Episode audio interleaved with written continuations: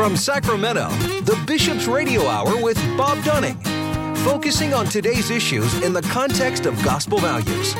Now, here's Bob Dunning on Relevant Radio. That's me. Welcome to you on this beautiful day the Lord has made. Appreciate you all being with us on the Bishop's Hour. Indeed, this is the day the Lord has made. Let us rejoice and be glad in it. And we're glad to be looking across the table at Herman Barahona.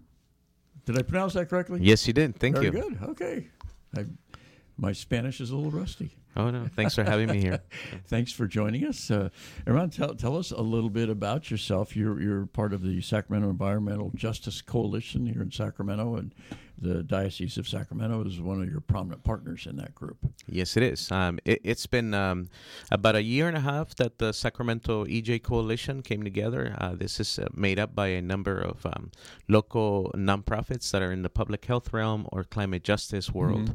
Mm-hmm. And, and, at the center of it all is our faith based approach to this conversation. So the Diocese of Sacramento has been a partner for actually over about three years now in this conversation about environmental justice. And you also have a role here in the diocese. Yes, I, I got lucky this year. I uh, uh, the Office of Social Concerns and the Catholic Campaign for Human Development um, uh, brought me on board as an intern. I got to go to Washington D.C. and learn all things U.S. Conference of Catholic Bishops. Um, mm-hmm. That was that was actually a very interesting pilgrimage for me. How long ago did you do that? Uh, this summer. Oh, this summer. This summer, yes. Yeah, I mean, Washington D.C. is uh, it's an interesting place right now. Oh man, it is. It is. But I um, what what I liked about the Catholic Campaign for Human Development is that uh, I'm actually a product of that environment. Mm-hmm. I uh, I grew up in South Central Los Angeles. Um, I was uh, doing some work in housing projects fresh out of college, and then I met this Catholic nun who started talking to me about Catholic Campaign for Human Development uh-huh. and community organizing, and right. and I I think um, that those lessons I took from her and and, and her community uh, stayed with me, and I think they finally, finally, I finally got it. uh-huh. Somewhere in my early 40s, and here I am uh, trying to figure out how to live out this commitment that we all make. Where'd you, where'd you go to school? Southern California? Oh, um, well, I grew up in South Central, so I went mm-hmm. to local public schools there. Uh, after uh, being bused to East Los Angeles for a local high school there, Roosevelt mm-hmm. High School. I, I, went to college to the University of La Verne. Oh, okay. um, they uh, at the time I was undocumented, so mm-hmm. La Verne was one of the few colleges at the time in the early '90s who said, "Well, we'll work with you on that." Mm-hmm. Uh, and so they, they were really they became a home for me uh, fresh out of high school. You were undocumented. You were from Honduras. Honduras, yes. Yes, and so how or why did you come to this country? Well, different reasons. Uh, let's see. This is uh, Cold War uh, proxy issues in Central America. We all mm-hmm. know about that. Right. My father served in the military for the Honduran government at some point, and when he decided to not be in the military anymore, um, he he decided to focus on family and, and try to make a living in a different way. That was not very easy for most people in Honduras. Right. So that's why he came to the United States in 1981. Wow. Yeah. Hey, so you were way pre DACA. You pre were, you were not a DACA child. No, no, no. There was no DACA in those days. Yeah, yeah. yeah. So, I know that's not why we're having you on. But how do you how do you overcome being undocumented?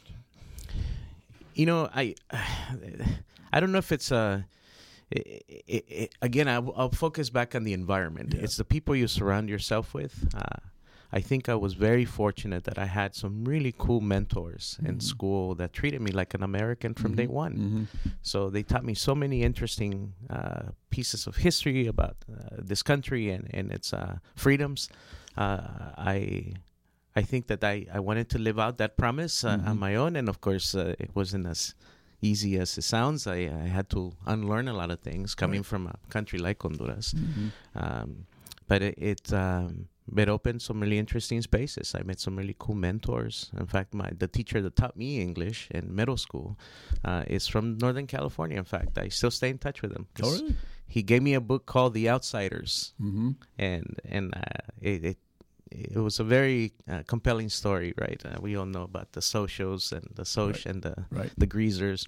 Of course, I identified as one of the greasers, mm-hmm. but it was a really good way to uh, understand uh, my place in, in society, I guess, and it, it, agitated me about what I wanted to do here, and, and that's why I got in, involved in all kinds of student government stuff and you know uh, government and politics, and, and that's what I studied in college, and and then I met that Catholic nun that was a community organizer, and she ruined my life. Wow! in a good way. In a good way. in a good way. Yeah, those, Yeah. those nuns do that. Uh, I know there's another nun from Southern California that started Get on the Bus, No. which yes. is a program to help children visit their parents who are incarcerated. Yeah. And uh, one of my daughters, who's college age, is is involved in that uh, Yes. program and just thinks. uh, But it was started by a Catholic nun in Southern California. Of course, yes. No, So- that's a that's, that's a very good program. Uh, uh, unfortunately, most of the kids I grew up with in in South Central LA, um, many of them uh, fell victim to that Mhm. an entire you know uh, history of you know the prison system Right. and Right. and whatnot. And in fact, I uh, this is why environmental justice is important to me because there is a conversation in in there about how our ecosystem produces uh, certain outcomes, right, that are not um, uh, protective of human dignity and, and respect for all people. You were quoted in the Catholic Herald, the current edition, the November December edition, saying it's been an interesting journey. I've had enough time working in civic groups, whether it's in government or some sort of private nonprofit entity, to know that we need God in this conversation about environmental challenges and their impact on the poor. Explain that a little bit. Well, I think um, i i it's a recent conclusion, I would say, which led to my return to the church.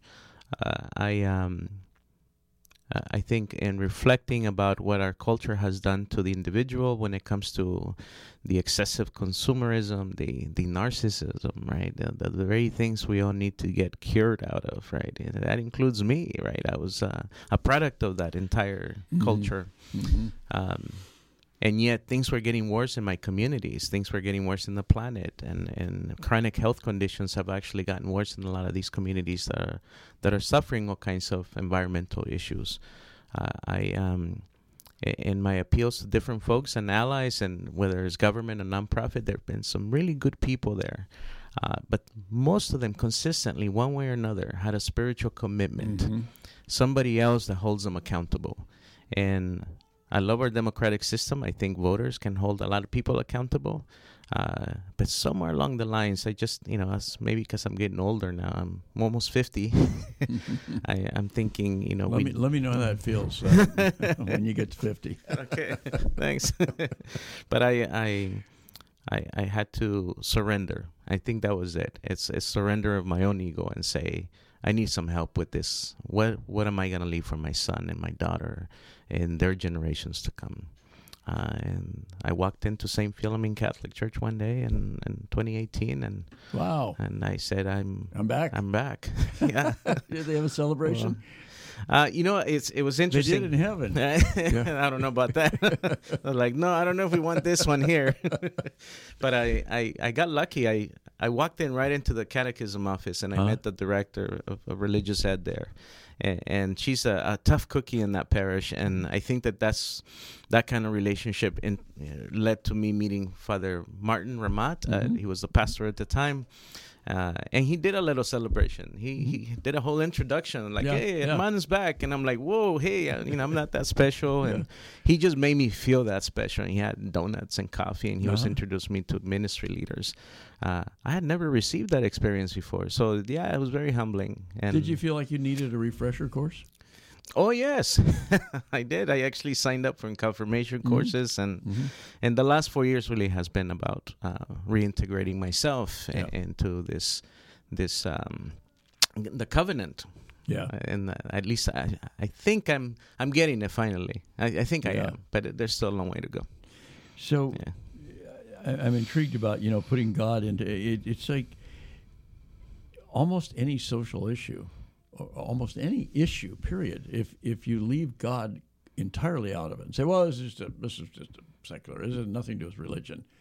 It doesn't have to do with religion to put God into it. Yeah. You know, I mean, I hate to hate to say it to people who are non-believers, and and I, I have great respect for everybody. They're all God's children, but But God's a scientific fact. It's not a belief. It's a fact. Yes. There's a difference. yeah. Uh, there are all kinds of people have all kinds of beliefs. Some of them may be true. Some of them may not be true. God's a fact. Jesus is a fact. Yes. You know, and when you leave facts out of a conversation, especially leaving God out of a conversation, doesn't mean it, it has to be front and center in the conversation. But if you think God's not paying attention to what you're doing just because it's not a religious thing, uh, you're wrong. Yeah, I um, I, I'm definitely convinced that um, that energy in between people and between creation, and in between us and God, is there is a Holy Spirit, and and if we are open enough or broken-hearted enough to let the light in, right, then you'll experience God. Uh, that was very personal to me. Mhm. Yeah. So talk a- talk a little bit about uh, Laudato Si. Oh, Laudato Si. Okay. Oh, you, Well, you amazing. really brightened up there. well, I so in the middle of that journey, I had a, a friend in. I have a friend at uh, St. Robert Catholic Parish, who um, who's a social justice, uh, environmental justice, uh, um, civic leader in South Sacramento, and he asked me to read Laudato Si.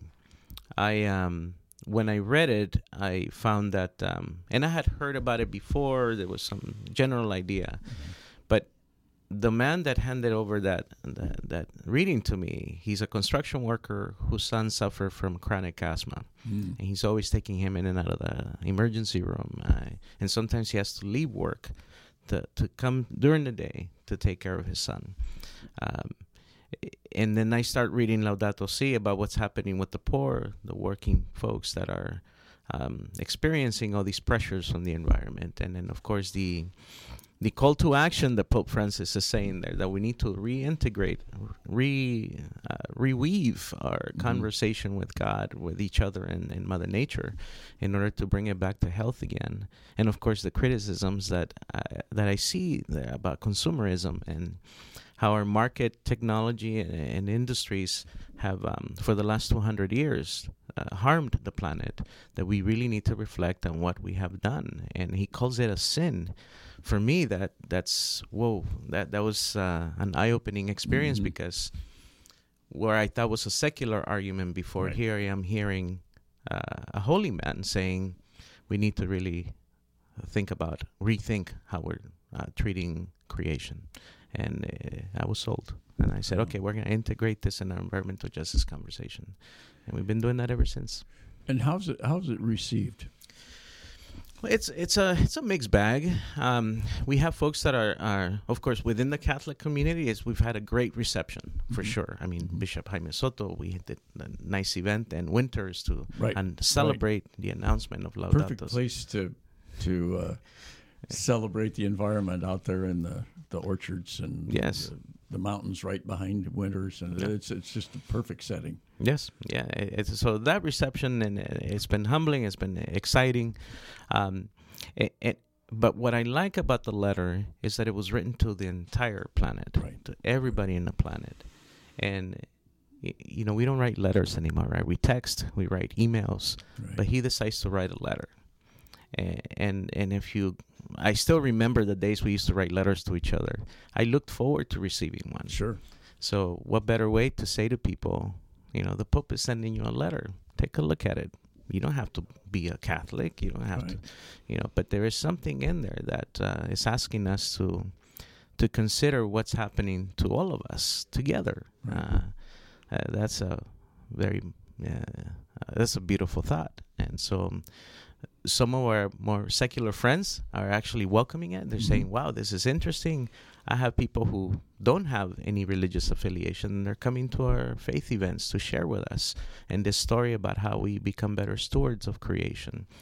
And then there, of course, many faith groups that all have uh, some sort of commitment to, to, to the environment, and they're also invited to this conversation. So we're still looking to connect with more people. We're, we're a small but mighty group, but uh, as this begins to grow, I think there's a, beautiful opportunity for people to interpret in their own way and, and do something meaningful at their parish or community about creation. So I think uh, that letter is is foundational for anybody who cares about uh, uh, bringing back the planet to health. Well, it, it, it, I know uh, a number of my friends were surprised that this came from the Catholic Church, and and and of course I wasn't, and and I said, well, you you don't you don't know the Catholic Church well enough to know. It's it's sort of unfortunately we we deal in stereotypes in our lives, you know, and, and we can we can say I don't deal in stereotypes, so we do. We all we, we make Yes. general judgments about things. Um, I guess it's part of our survival too. You you have you you know you see something and you react. You know your brain says, "Oh, be careful," or or though that's a good thing, and sometimes Yeah. you're wrong. But um, I I know a lot of people make general comments about, and this is uh, Laudato Si. I can see a lot of people who don't share our faith reading this and going, "Wow, wow!" I like. I, I've I've been stopped. I live in Davis. Mhm. I've been stopped many times by people who say, "I like your Pope." You know, I mean, like they like this man. You know, Yeah. and uh, because he's not afraid to just Yeah. be human and be out there. He doesn't. He doesn't have this royalty to him. I mean, or he tries not to. You know, I mean, some Yeah. people are. It's the Pope, for heaven's sake. Yes. Yeah. But uh, um, and and and I just kind of laugh and I say, well, he's your Pope too. You know, because he cares about you as much as he cares about me. yes. You know, he, even if you have no beliefs at all, and he cares about you. I, I grew up in LA with the influence of uh, a great man in, in Los Angeles, uh, Father Greg Boyle. Oh, sure. Eh, And, and you probably heard about his Homeboy Ministries. Homeboy Ministries, Yeah. yeah. Homeboy Industries, right? And Industries, yeah. in And- fact, and- I, we got to meet him one time here in Sacramento. oh, yeah, he uh, he was coming up to be in the California Hall of Fame, oh wow, and and they had a reception for him at uh, St. Patrick's, and uh, and we got to meet him and hear him talk, and we- had him on the radio. Yeah. Fabulous. Go, go ahead. No, no. Yeah. I, I, I, going back to the con- linking this to to Pope Francis is, uh, I ran up to Father Greg to get his autograph for his book, um, uh, Tattoos on the Heart, Mhm. right? And and I asked him because I had worked on my own with other uh, community organizations on gang violence in South Central LA. And, and I asked him, you know, what advice do you have for somebody like me who's in the middle of that mess, right? And he, and he said, unconditional love no matter what Ah, in in my autograph book I'm, and i'm thinking i, I- felt kind of scolded but at the same time i was like yeah that's what it is how old were you when you? I, I was in my 30s at the Mhm, time mhm. and and i think that's what pope francis is also challenging all of us whether we're uh, christian or muslim or, or jewish or uh, buddhist it, it's we need to return to this unconditional love that builds life That is Yep. a commitment to life Yep. uh, because we have adopted certain practices, bad habits that that feeds a culture of death and, and destruction, and and I think that that um, that challenge to us to reconnect in the way that we understand the Christian way of forgiveness and love and and, un- and unconditional kinship, that's that's um that's radical. Yeah, it is radical. Right? You know, you, you, you hit on it though. yeah. the the word forgiveness is key to love, and uh, you know a, a lot of people, I think, sort of miss that. I think we all do at times. I mean, it's easy to love your family. It's easy to love your spouse or your children or your grandchildren or what your sisters and brothers and mom and dad and all that. And even Jesus says, you know, you what good does that do you? It, you, you need to love this guy over here who's not so lovable, uh, you know, and you need to love him the way I love you. And the other thing that uh, when you tie forgiveness in, it's a lot of it is, well, I'll forgive them when they get down on their knees and say they're sorry, kind of thing, isn't forgiveness. Yeah. Forgiveness has got to be unconditional, like love's unconditional, and um, that's the lot harder part. Is, is is the forgiveness? It's like, well, that person did me wrong. I don't love them.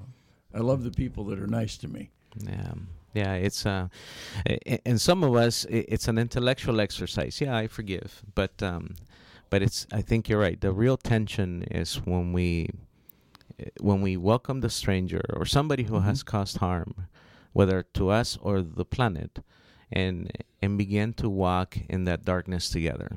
And then at some point, uh, Father Greg used to say this all the time. That person will be ready when they're ready, and they'll return to God. And when they're ready, it's gonna be incredible, right? And and I think that that's a a very true message, and, and, and the same thing with creation. We have caused the planet a lot of harm. We have caused each other harm. Our environmental justice data shows that most people who live in low income communities are suffering um, terrible chronic health conditions that are shortening their lives by 10 to 15 years Yeah. right and and we have the 10 commandments right and how, how do we define to ourselves and each other uh, the definition of thou shalt not kill Mm-hmm. and when we have somebody that's going to be harmed in that way where their life is shortened how is that uh, what, what can we do about it you know and i so i do believe that laudato si and environmental justice is a pro-life issue and that's Oh, something uh, uh, uh, yeah. and uh, the Pope points that out. yeah You know that that uh, it, it's definitely a pro-life issue. yes And uh, it, it, the, the, the, I, I remember reading recently about, I think it was the city of Tucson, and they called them heat islands. Yes. And, and the areas of, of town that were like 10 degrees or maybe even more, 10 degrees hotter than other places in the same city because of lack of vegetation, lack of caring on the part of the city government, whatever. Um, and, and also, those are areas that much less likely to have air conditioning or or anything else. Oh yes, and the fumes that come out of the concrete because of those extreme weather patterns uh, make people sick Right. because people are breathing that twenty four seven. Um, South Sacramento is a perfect example of that. Uh, they have uh, significantly less trees Yeah. than say other parts of Sacramento, and yet these are taxpayers that Well, are. in fact, Sacramento is yeah. known as the city of trees. yeah, And newcomers who move here go, "Wow, look at!" I mean, some of them it's it's almost like a forest. You know, there there's houses on each side, and the trees form a canopy and uh, a touch in the middle of the street. Yeah, and yeah. it's it's it, it's not only uh, appealing to the eye, it's beautiful, uh, but it's also environmentally much healthier. much healthier. I, it it reduces stress, blood pressure, you name it. And and part of the challenge in this in this work also is that as we teach these things, that certain parts where our communities live are living under 20 degrees hotter weather because of the lack of trees. Um, that that creates all kinds of situations that we see in our parishes. I mean, people came to us during the pandemic, and, and during all these hot summers and the fire, well, wildfires that we had.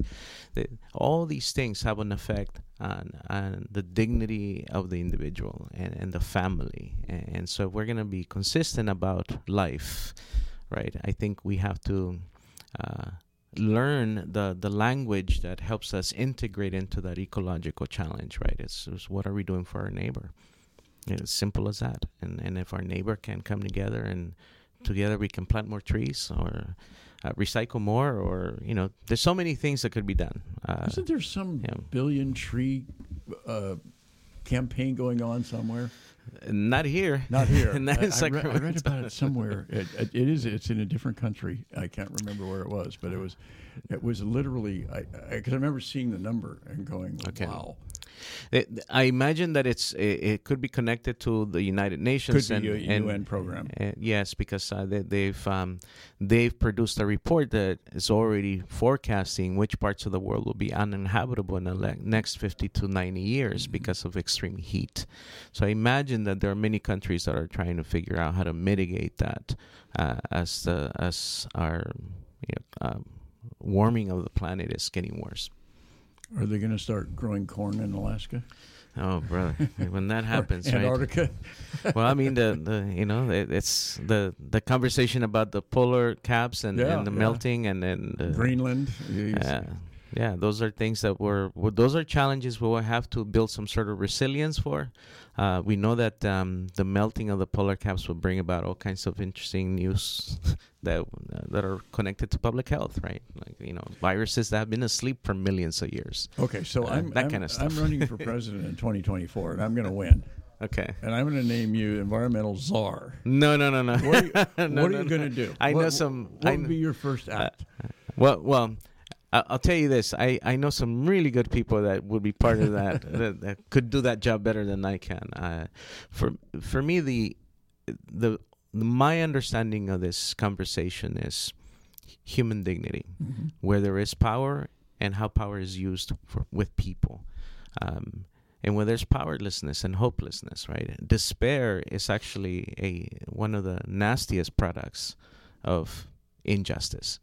Uh, I've seen it. I lived in South Central LA. I was there when the when the South Central was burning during the LA riots, and nobody came to town Mhm. until the military and the police finally Sure. showed up three days later. But for those three days, civilization fell apart. Mhm. And I saw the, and as a kid, now uh, as an adult, I'm thinking about it differently. But as a kid, you know, you, the community fell apart.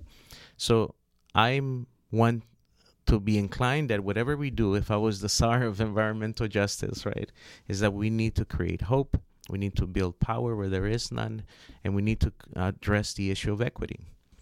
How do we reverse years and years of negligence in order to uh, build more trees in neighbor in neighborhoods that didn't have them or have never had them, right? Um, Cancer Alley in Louisiana, right? Mhm. Why are so many people there in cancer clusters? What do we do to reduce the amount of illness because of what's going on in that neighborhood and in the river, right? Our rivers are being poisoned. So we would have to engage a kind of education and uh, and double, triple the investments that say a neighborhood that's well established and has uh, better conditions. Mhm. We would have to address the issue of equity. That way, we'll probably speed up the process of of the negligence that has happened in, in, in areas where people live uh, near dumps, trash dumps, Mhm. or, or or other kinds of um, environmental disasters. Um, that would be something that we need to do, and we need to teach this in elementary school all the way through college Sure. because I didn't learn any of this stuff. I'm still learning it, but I didn't really get into it until I, after college, and it's because of the chronic health conditions my family was facing, and some of them mysterious. Some of some of them to this day nobody knows how Mhm. they got this skin disorder. Right. Uh, but we lived next door to a next Exide, you know, or some sort of battery factory, Mhm. and maybe that had something to do with it, and we just don't know. Uh, so that that kind of realignment and restructuring of um, community institutions and democratic institutions and communities of faith to be able to have that God lens is Mhm. this is this consistent with our Christian values uh, in caring for the neighbor. And Mom, one thing before you go, we want to talk about was Posada. Okay, Posada. Yes. So this would be my second one. Uh, it's a very exciting event uh, that um, uh, Hispanic Ministries and the diocese put together. Uh, last year it was uh, the fir- the first one I went to at St. Philomene Catholic Parish. We held it there, where uh, all Catholics throughout the diocese from different ethnic backgrounds um, come and share this this celebration for uh, Advent. Posada mean? Posada, shelter, Shelter. shelter. So we know the you know good old two thousand year old story, a Yeah. story about you know Yeah. uh, before the birth of Christ. Um, we we we celebrate that journey, right? and What it meant to uh, to be persecuted, Mhm. part of it, and of course for welcoming the coming of the Christ. Um, I think that um, what I love about this event too is that we invite people from the community. It's open to the community. It's going to be at St. John the Baptist in Folsom, Mhm. Gallagher Hall, uh, December 17th uh, from 10 a.m. to about noon. Mhm. And this is an opportunity to uh, to get to know each other and the neighborhoods. Um, many of the folks that come to this are active in ministries uh, Mhm. throughout the diocese. Uh, Teresa Donan is one of our leaders in that in that ministry, and um, we're looking forward to celebrating another year, another Advent celebration that um, integrates many communities that some of us have historically been Mhm. marginalized or not marginalized i would say separated and we were doing our own thing but we're trying to fight that now we're trying to figure out how to do things together because uh, we have a common uh, uh, belief Do you need people to RSVP ahead of time or yes if you go to the the uh, the diocesan website scd.org? scd.org and you type in uh, uh, uh, the intercultural posada, you'll find a link there where you can register you and your family members to Oh, very attend. good. And everybody's invited. Yes, everybody's invited. Kids and Kids, uh, family, everybody. dogs, cats, everybody. I don't know about the dogs. St. Francis would, would be in favor of the dogs and cats. Oh, that's Yeah. right, St. Francis. yes, yes, uh, that would be. Uh, he would definitely want there. Yes, indeed, indeed. But he, his holidays were past. so, yeah. indeed. Well, Herman, that's a pleasure to get to know you, and uh, I hope you will not be a stranger to this program. Thank you for having me. This is a real honor, and I, I hope to see you more in, in, in this effort. Very good. We'll take a quick break. We'll be back with more on the Bishop's Hour right after this.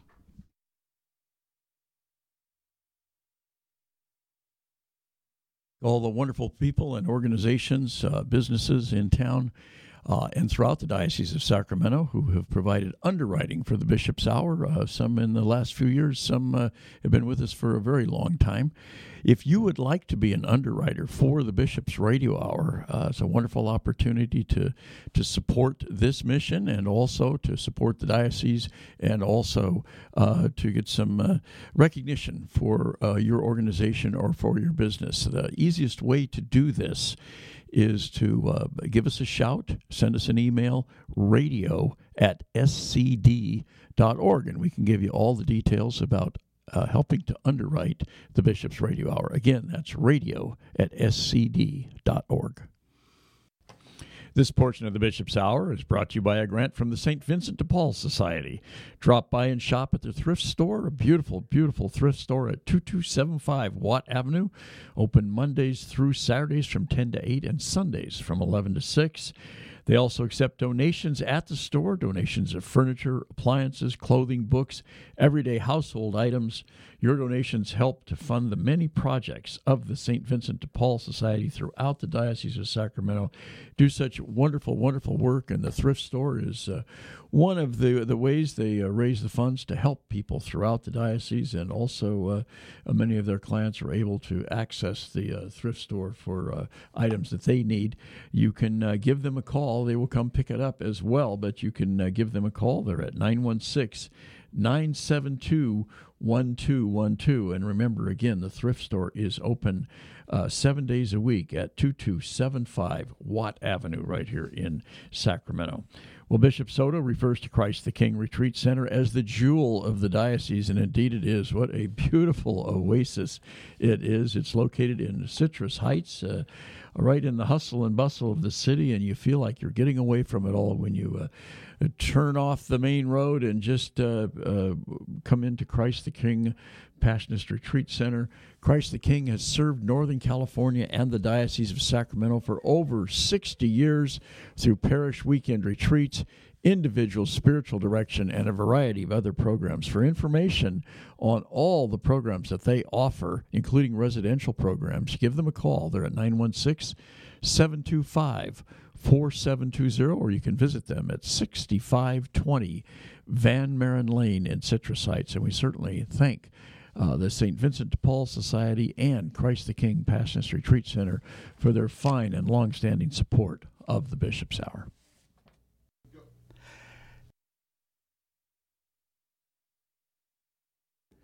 This portion of the Bishop's Hour is brought to you by a grant from the Mercy Foundation, enriching lives in the Sacramento region through Sisters of Mercy ministries in healthcare, education, housing, and the care for the poor and elderly. For the Mercy Foundation, philanthropy is one of the most powerful expressions of compassion and love. Just as many people in our community need a hand, countless others are reaching out to them with comfort and hope. You can express your care and concern for the less fortunate with a gift to the Mercy Foundation.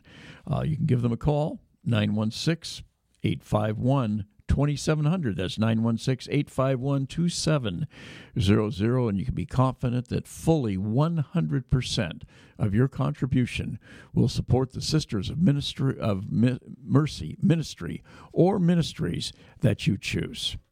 And what a wonderful treasure Esther's Catholic Books and Gifts has been for all of us here in the diocese as they uh, uh, transition uh, into uh, uh, new ownership and management. Uh, they continue to offer wonderful workshops, wonderful resources for the Catholic community throughout the Diocese of Sacramento. Not only does Esther's provide a wide array of Catholic books, both current releases and longtime classics, but they also sponsor a number of valuable workshops and lectures throughout the year. They're, they're located at 6916 Sunrise Boulevard in Citrus Heights. Give them a call, 916 338 7272. We also receive a generous underwriting support by Crumley and Associates, a private wealth advisory practice of America Ameriprise Financial Services. If you have questions about retirement, Crumley and Associates can help you with their confident retirement approach that can help define a clear roadmap to get you where you want to go. You can uh, contact them, get all the details at Crumley and Associates, 7956 California Avenue in Fair Oaks. They're at 916 638 4600. That's 916 638 4600. And we uh, are, are, certainly uh, appreciative of the uh, fine and uh, long-standing support of the Mercy Foundation, of Esther's Catholic Books and Gifts, and of Crumley and Associates. This is Lori Power, Associate Superintendent with the Catholic School Department. You are listening to the Bishop's Hour with Bob Dunning. That's me. Thanks, Lori, for all you do in our great Catholic schools, and thanks uh, for that wonderful introduction. I should tell you that uh, the World Youth Day uh, 2023, yeah, it's right around the corner, but it's uh, uh, the deadline is rapidly approaching to sign up to be part of the uh, diocesan group that will be going uh, to Lisbon in Portugal. and you are possibly could take a side trip if you'd like to Fatima in in Portugal, which is not that far from Lisbon. It's not part of the official itinerary though for World Youth Day. Uh, it's it, the uh, departure from uh, Sacramento will be July 29th. Actually, the departures from San Francisco uh, to Lisbon and the entire tour, everything's taken care of from July 29th through August the 7th. And uh, Bishop Soto will be accompanying this group. Uh, the, so much is uh, happening at World Youth Day, and uh, you hear so many great stories about World Youth Day. Uh, there be an opportunity to uh, obviously when when the Pope comes.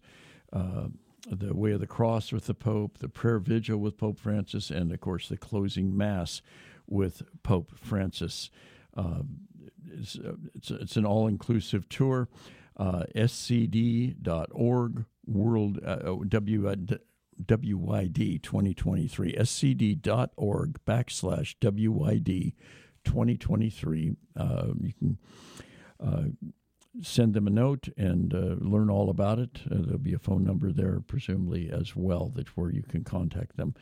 Also, and we were just talking with uh, about this intercultural Advent gathering Posada at St. John the Baptist in Folsom, Gallagher Hall, December 17 at 10 a.m. Uh, we'll run for a couple of hours. They'd, they'd love to have you uh, to uh, sign up. Uh, contact Teresa Donan at T D O N A N at scd.org. That will be um, uh, December the 17th at 10 a.m. St. John the Baptist in Folsom. Also, um, an Advent retreat at, uh, on December 10th, 9 a.m. to 2 p.m. at Holy Cross Parish. That's 1321 Anna Street in the great city of West Sacramento. Um, everybody is invited to that. The cost is $20, includes morning hospitality and lunch. Uh, spend a few hours during this holy season refreshing your spirit and reflecting on your call to ministry. Also, um, uh, Advent retreat uh, designed for parish ministry leaders, uh, and, and, that's the one in West Sacramento, 9 a.m. to 2 p.m. with morning hospitality from 8:30 to 9 a.m. Uh, uh, it will be facilitated by Darcy Wharton designed for diocesan and parish ministry leaders from the Office of Faith Formation, faith, uh, Adult Faith Formation. Uh, for coordinators, uh, RCI coordinators, liturgy coordinators, uh, CREs, DREs, youth ministry coordinators, etc. Um, and coming up right around the corner, Home for the Holidays from the Sacramento Choral Society and Orchestra. Don Kendrick, the uh, music director, of course, uh, and the founder of the uh, Sacramento Choral Society and Orchestra a number of years ago. Headliner will be Salvatore Atti. Uh, the Green Valley Theater puppets will be there. There will be sing alongs. Yeah, the entire audience singing along. Uh, a lot of the traditional Christmas hymns as well. Saturday, December 10, and it's a matinee only this year. They used to have the matinee and the evening performance. This will just be the matinee at the the uh, wonderfully re- refurbished Sacramento Memorial Auditorium, one of the truly historic buildings here in the city of Sacramento at 1515 J Street, very near the Cathedral of the Blessed Sacrament. Uh, children's chorale with Scott Perkins. It was the night before Christmas, a holy night, hallelujah chorus. Uh, it's really a great event. Uh, our family goes virtually every year, and of course, they had to take a couple years off uh, with the pandemic. Uh, you can call the box office to get tickets 916 808 5181. That's 916 808 5181, or uh, contact Ticketmaster.com or go to sacramentochoral.org, C H O R A L. Dot org. Uh, if you've never been, I, I'm telling you, you will not regret it. This is a it's a great performance. Uh, the Choral Society and Orchestra always always does great great work, no matter what it is, and this this will be a truly uh, uh, wonderful wonderful event. Also, the uh, um, coming up in, in, in January, pro life Eucharistic adoration. Let us take some time to pray for the unborn, their mothers and fathers, and pray for state and federal laws that harm those most vulnerable. Uh, pro life Eucharistic adoration, nine parishes, one Savior, one call for life. This will, the, excuse me, the novena will take place January 11 through the 19th uh, next uh, right right around the corner next month. Uh, for the full schedule, you can go to scd.org backslash backslash PLEA.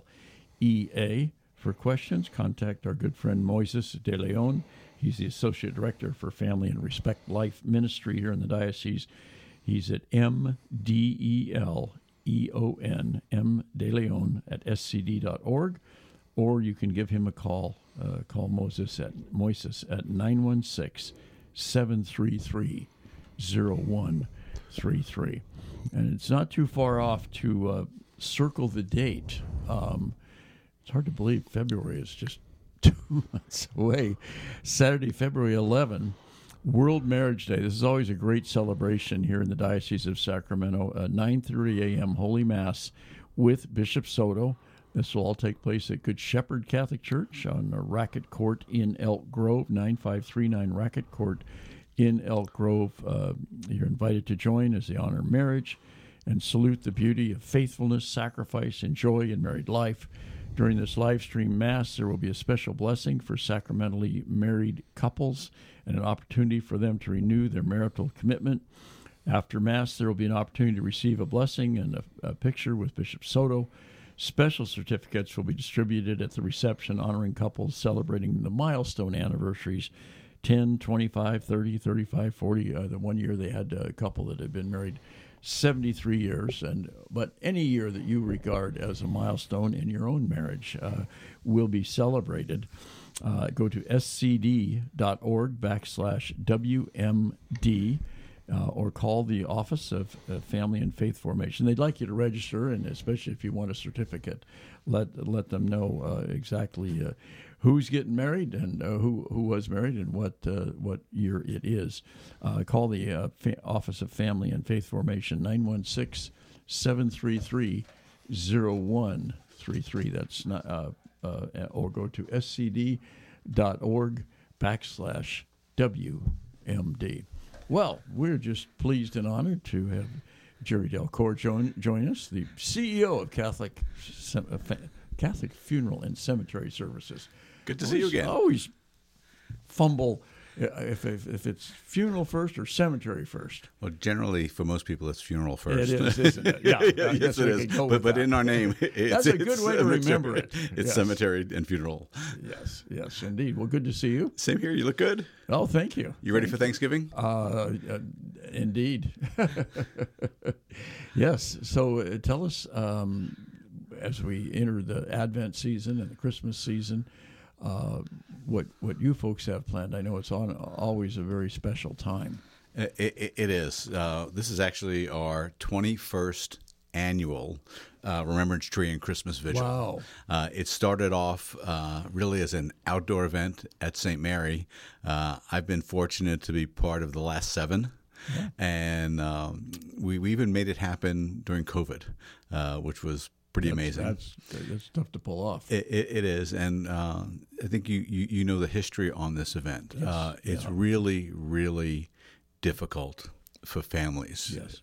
at Christmas, absolutely, particularly that first Christmas when you've lost a loved one. I know my my, my dad passed away on December eighth, a number of years ago, uh, the feast of the Immaculate Conception, mm-hmm. and as that date would approach, all of us, but especially my mom it was it would it would become a very difficult time. Yes, and, you know, and, and this uh, event is really part of what we hope is the healing process.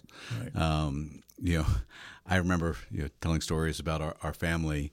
Uh, my dad passed away seven years ago, and we remember thinking at that Christmas that that was the most difficult Christmas we would ever have because right. he was in the hospital and not and not doing well. And then he passed away January 12th of the following year. And what we realized the next Christmas was the one where he was in the hospital, not even close when you have that empty seat at the table. Yeah, yeah. And, when the family is together. And our event is about honoring the lives of those who have gone before us. And, you know, it, it sounds kind of simple what we do in some ways, uh, but it's really touching. Yeah. Uh, starting the Friday after Thanksgiving, we invite people to come to either St. Mary Cemetery and Funeral Center, Calvary Cemetery and Funeral Center, or All Souls Cemetery and Funeral Center, and to come to our main office and pick up what's essentially a clear Christmas ball. Mm-hmm. And it's plastic, so it's nothing anything that's mm-hmm. terribly fancy. Um, but we give but it's people. break. Uh, well, no, that won't or shouldn't. Or shouldn't. Um, what we ask families to do, though, is to decorate it in a way that honors their loved one. Oh, how wonderful. And then we ask them to come back on December 7th right. when we have our event. Uh, our event starts at 7 p.m., and it's at the same three cemetery and funeral centers. Right. Uh, we open it up for the event at 4.30 so if anybody hasn't come before to pick up their ornament they can pick it up then uh-huh. and decorate it oh, there good and it, it's interesting to see how people decorate their different ornaments. Mm. Uh, w- one of the stories I love to share it was the first year, and I was down in Vallejo at uh, All Souls Cemetery and Funeral Center, and there was a woman. She had the two halves of the plastic ball open, and she was dropping in red and green jelly beans. Oh wow! And I was kind of curious. Yeah. And I said, "Excuse me, ma'am, can I ask why? Mm-hmm. And she said, My husband loved jelly beans. Yeah. And I felt quite foolish because I should have known that. Should have known that. Yeah. I should have yeah. known that. Uh, but it's that kind of mm-hmm. memory that's different for all of us. Sure. And you know, we see you know beautiful notes from children to parents, no matter what age.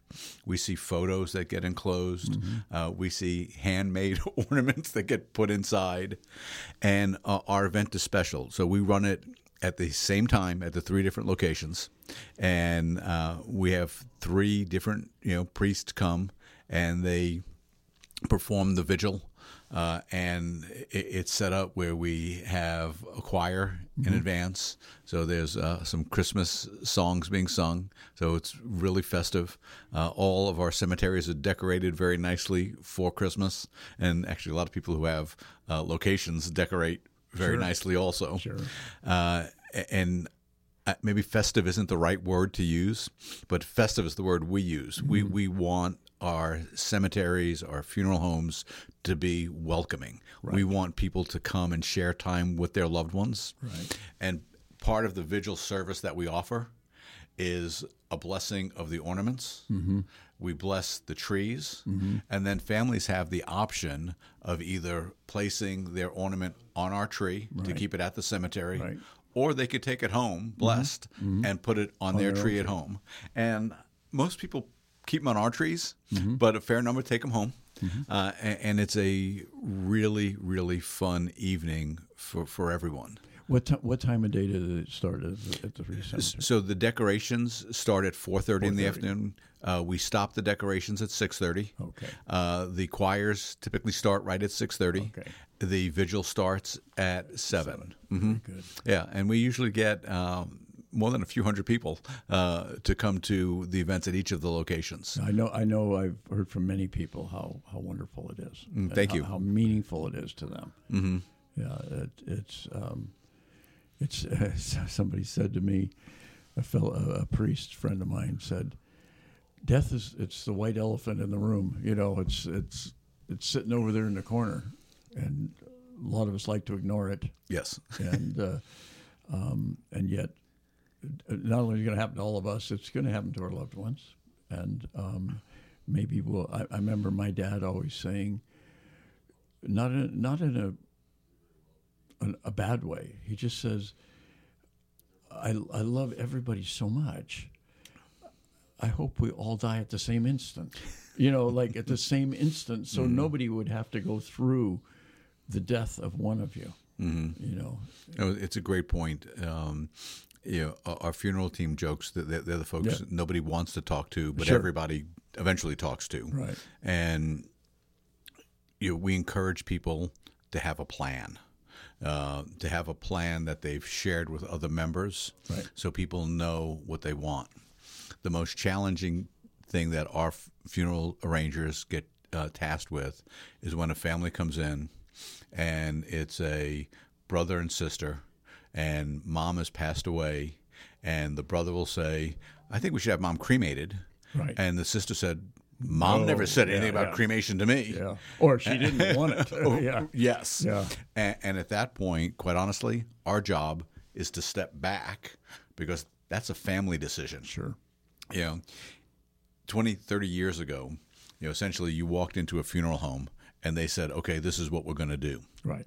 Today, funeral services and cemetery services are like everything else. You have lots of options, and people really get to pick and choose Sure. what they want, how they want it, and it makes it that much more special. You know, a lot of places uh, will use the term celebration of life, and while that's not terms we typically use, for many families, it is. They're celebrating the life of the person that they've just lost. Right. And you know, our job is to make it as special as we possibly can. Yeah. That's that's. It's got to be a difficult profession, Jerry. It, it, it is, but I'll tell you, it, it's rewarding in, in many ways too. Uh, the difficult part is we meet with a lot of families in a tough time. Right. Uh, there's a lot of stress, uh, whether it's from uh, a long illness that's taken its toll on family members, whether it's the shock of something happened unexpectedly. Right. Uh, you know, emotions are raw, uh, and it challenges our folks to be their best in a very short window. Uh, one of the analogies we use is, you know, if someone is planning a wedding, they usually take about 12 months to plan all the details. We generally have a week, maybe two weeks to plan all the details. And there are lots of questions that need to be answered in a very short window. Uh, we have a, uh, a sheet that we make available to folks, and it, it asks the 86 questions that need to be answered. And we also have a booklet that when we meet with people, we give to them uh, as a planning guide. And it's not anything that we keep, it's information for the family, for the family members. And in it, you it, it gives you a head start. So it, it would include, you know, essentially your biography, Uh, so that becomes essentially a lot of the elements that end up in what we call our vitals or our death certificate, and it also becomes the foundation for uh, an obituary if somebody wants to do that. The second is it, it gives important information about you know title of home, marriage license, social security numbers, uh, all the important things that you need when someone passes to work through stuff. And then people can put as much or as little in as they want. They can put in you know their investment accounts, their, their, their passwords. One of the things we hear all the time is when somebody dies, Oh yeah. the passwords go with them. Yeah, you know, we, right, we, we, we encourage people to write them down, and then you know we look at our side of it, and we tell people that if they want to pick the songs they would like sung, to pick them. If they want to know what readings they would like, to pick them. Now, we have people on our staff. We have a liturgy coordinator who sits down with families, and that person helps families decide that. But it, it, it's great because you will see families who will sit there and they'll tell you, I want these six people to be my pallbearers. Uh, you'll see other families that'll say, ah, my kids will decide. Uh-huh. Uh-huh. so we, we, we get to see all of it and you know going back to you know the raw emotion the challenge in that is if we make mistakes they're magnified and, and the, the people take them hard and while none of them are ever meant to be hard they they are Oh, felt yeah, and taken I that can't believe they said that. Or Yes. yeah, Yes. yeah. you know, uh, w- w- one of the interesting areas is, you know, we typically do a vigil for a family the night before the funeral mass. And our vigil typically starts with a rosary. With a rosary, sure. And then we follow that with the vigil service itself. Right. And then after that, typically comes the eulogy. Mm-hmm. And the eulogy is sometimes, you know, you never know what family members are going to be saying. That's right. exactly right. And you know sometimes stuff is shared that that maybe shouldn't have been shared or, or sometimes it's taken the wrong way by other family members A- and th- that's one of those sort of raw moments because people are there to honor their loved one at that vigil Right. and if something happens that doesn't do that in someone's eyes Yeah. it becomes a little you know a little contested yeah yeah you never you never you never know when somebody just pops up and decides i'm going to tell a story Yes. where it might go Yes, uh, you know uh, that's typically more our priest's job to uh, na- navigate. Yeah. Uh, some of them are great; they'll say there's only one. Um, others will say, "Go ahead, who wants to speak?" anybody, yeah. and then you know, uh, I'm always uh, a, a little hesitant when they make it open mic night. yeah right right right. yeah no it's it's i i remember just uh people gathering at my at my my parents house after my dad had died and he had had a long illness and uh um although the death came kind of suddenly but but he had had a long illness and and some longtime family friend came over and he kind of cornered me in the kitchen because my mom was an RN and had taken care of my dad and not out of duty but out of love, you know. Yes. And and and he said to me, he says, oh, "This is this is really for the best," you know. That my dad had finally passed away, you know, like thinking of my mm-hmm. mom and I was. And I looked at him and I said, "Don't tell my mom that. Don't say that to my mom, Right. you know, because she doesn't she doesn't think it's for the best." Right. I get she that. Mm-hmm. wanted him to live forever, you know. But Yeah. uh, but it was well-meaning, Yes. but it wasn't the right thing to say. Right. Again, you know that goes back to you know there's a, a lot of emotion, Yeah. And it, it, it's it's it's hard stuff. It's very hard stuff. Jerry, we're flat out of time. December seven, start oh, starting at four thirty, but the, the, the event actually starts at six thirty. At six thirty is the choirs, and the uh, choirs will start singing, and then the actual vigil starts at seven p.m. Very very good. But people can come at four thirty and get an ornament. Absolutely. Wonderful, Jerry. Thanks for all you do. Thank God you. Bless. Great to see you. Yeah, Happy. Thanksgiving. Uh, that's going to do it for us for today. Thanks for listening. God bless everyone. We'll talk to you again soon.